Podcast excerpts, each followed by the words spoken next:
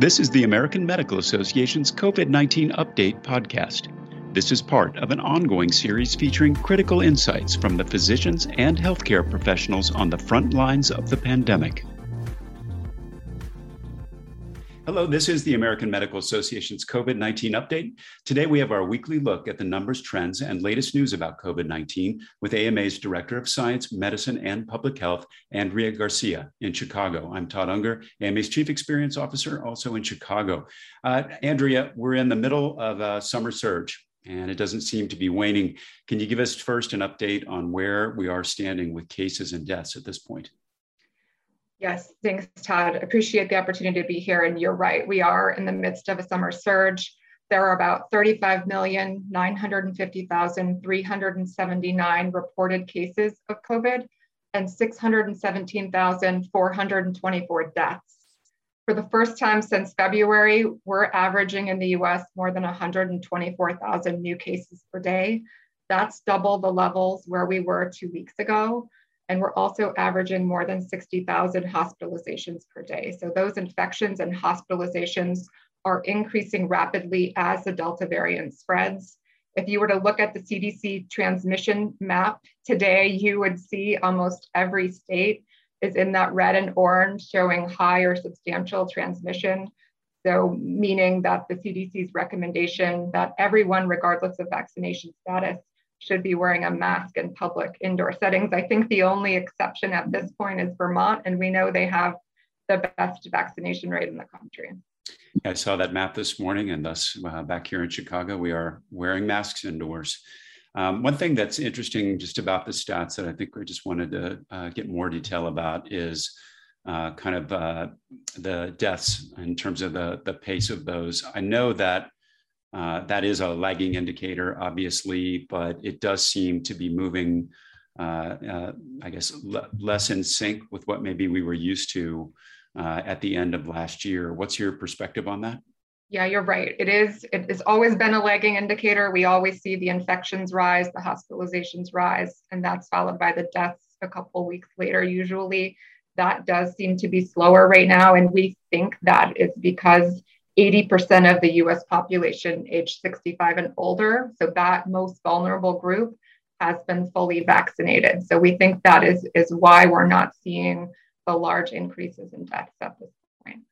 Another piece is around uh, who's getting hospitalized at this point, and we are seeing a trend of a lot more younger people.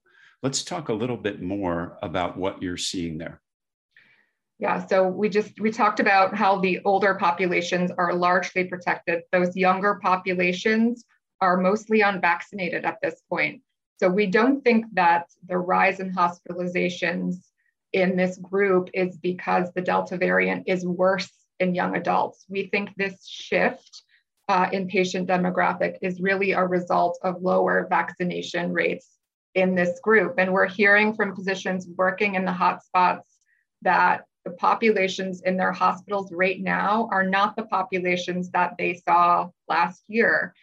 You know, the populations they're seeing are almost always unvaccinated. They tend to be in their 20s and 30s, and they seem to be sicker than patients were who were in the hospital last year. So they're deteriorating more rapidly. So we're hearing that phrase from physicians, younger, sicker, quicker, as they describe who they're seeing in hospitals right now younger, sicker, quicker. I am uh, follow a lot of AMA physicians on social media. I'm just seeing that story so consistently firsthand uh, from physicians that remain on the front line. A lot of those are in the South and in Florida, other states like Texas. Um, any other kind of details on the hotspots that we're seeing right now? Yeah, you're you're absolutely right. The hotspots continue to be in the South. Louisiana is really leading the nation right now with, with new cases, and the healthcare system there, like in other states, is overwhelmed. Florida, we talked about them last week, they continue um, to be in a dire situation. The state is averaging more than 19,000 new cases a day at this point, and, and Florida and Louisiana are both setting seven-day case records when it when it comes to cases. So, you know, Florida, we're hearing the hospital hospitalizations are really back at the peak to where they were last summer. and Texas too. We're, we're hearing that you know the, the hospitals in Texas are really overwhelmed. We know that they're setting up field hospitals. They're talking about crisis standards of care. Um, and the situation in, in those healthcare systems in the South is particularly troubling. And on top of that, you know, Florida, like Texas, they're prevented from, from issuing mask mandates by the governor's order. So they can't take those public health measures that we know would be so helpful right now. And that does seem to be, you know, in stark contradiction to the numbers that we're seeing in both of those states. Some states, on, on the other hand, are taking steps uh, to put in mask mandates. Do you see, you know, the positive results from that? We're seeing some. And so we're seeing mask mandates a lot more on the local level. I think on the state level, it's really Louisiana, Hawaii, Washington, D.C. Um, but cases in those hotspots earlier this summer, Missouri, Nevada, you know, we were seeing surges there. Those are starting to decline. We're seeing things starting to turn around there. Um, and and we, we talked about the silver lining really being that this crisis is, is driving some of those hard hit areas to get more of their populations vaccinated. So, uh, what are we seeing with vaccinations this week? Do we see any uptick uh, people getting the message about how dangerous this Delta variant is? Yeah, so the pace of vaccination continues to inch upward very slowly. So we've we've talked about, you know, the last few weeks they've they've been slowly increasing throughout July um, into August. So we think this is partly fear and of the situation we're seeing on the ground with the Delta variant, but it's also due to an increase in mandates. So we're hearing more employers requiring their workers to be vaccinated. We're hearing about colleges mandating vaccinations for students returning to school. So we're administering about 716,000 doses per day on average. That's up from 530,000 only a few weeks ago. The CDC is reporting about 195.2 million people who've reached at least one dose of COVID 19 vaccine. That's 58.8% of the population and 166.6 million, 50.2% who've been fully vaccinated. So we're finally last week reached that point with 50% of our population fully vaccinated. We can give a, a big shout out to our own hometown here in Chicago. We passed the 70% mark for at least one shot. And then I believe that was among adults. And I think uh, the number is at 50% for uh, uh, 12 plus 12 to 18 year olds. So progress here. And again, on the local level, uh, variability there. Uh, globally, we also passed a pretty terrible, terrible milestone this week. Can you tell us more about that? Yeah, the total global COVID cases surpassed the 200 million mark last Wednesday, and that's it's a daunting figure, um, and it's also likely an underestimate. And it doesn't really begin to capture how much the virus has impacted the world it took us a, a, year to reach 100 million cases, and now only six months later, we've reached that 200 million mark. And we know the global death toll as of last Wednesday was about 4.25 million. Again, a serious underestimate just based on the way that we collect and report COVID deaths worldwide. And we know uh, 617,000 of those deaths were right here in the US. Curated from more than 3,000 major newspapers, magazines, and journals, the AMA Morning Rounds newsletter delivers the top stories in healthcare right to your inbox, Monday through Friday. Subscribe today and check out all the AMA's free newsletters at ama-assn.org slash myinbox. That's ama-assn.org slash myinbox.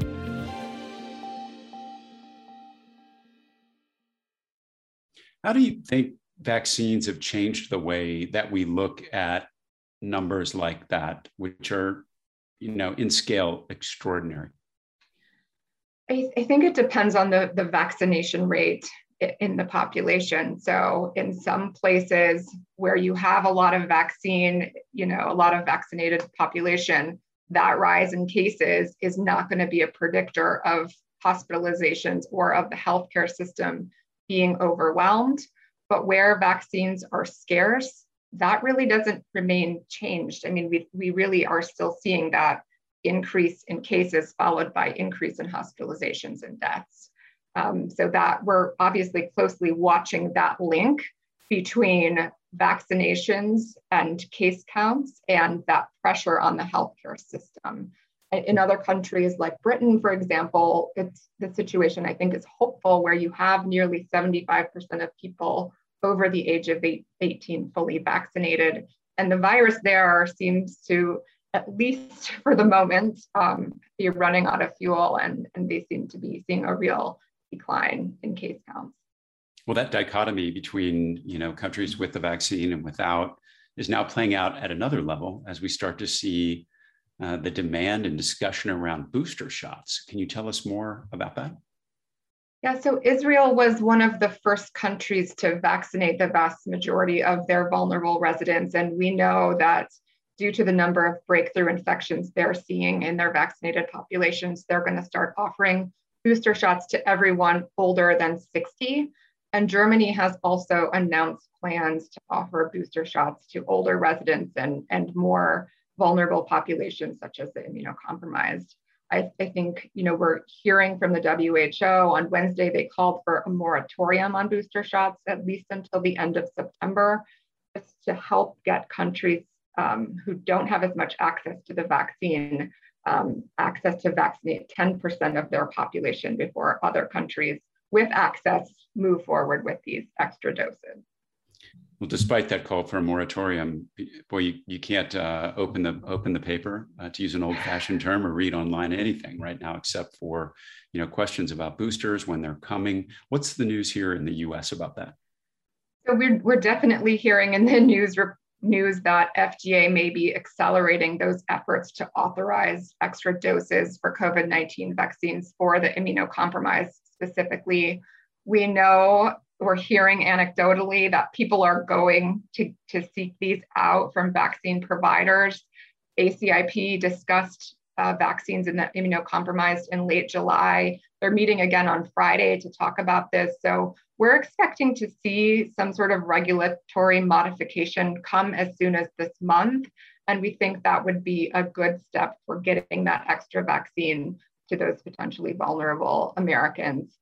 Um, I think we certainly need to weigh this decision in light of the WHO's requested moratorium.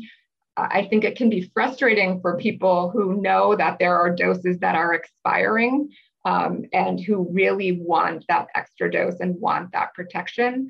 And I think the other thing to consider is that it's just not the immunocompromised who would benefit from this we, we're seeing in the research that patients with weaker immune system may give rise to more transmissible or virulent variants. So that really could have a broader impact. Absolutely. Well, one, one of the uh, you know obstacles for some people who are remaining to be vaccinated has been around this issue of uh, its approval. Right now, of course, we're under an EUA. There has been some news of late about when we might expect to see full approval of at least one of the vaccines. Any news on that? Yeah, so the FDA is aiming to give full approval to the Pfizer vaccine by early next month. They, they said in a statement that they recognize that this full approval could inspire vaccine confidence um, in, in parts of the population. And so they're taking an all hands on deck approach to get that approval done. Um, and certainly we could see more vaccine mandates. We know some, some organizations are waiting for that BLA to be in place before moving, moving forward with mandates. Do you think that that had anything to do with uh, the uh, announcement this morning about from the armed services about requirements for vaccines? It certainly could. I mean, I, I know that you know some are waiting for that BLA and, and getting getting certainly the military and getting our troops vaccinated is, is one population where you know that that would be a step in the right direction. Well, last question. Any other messages from the AMA uh, this week?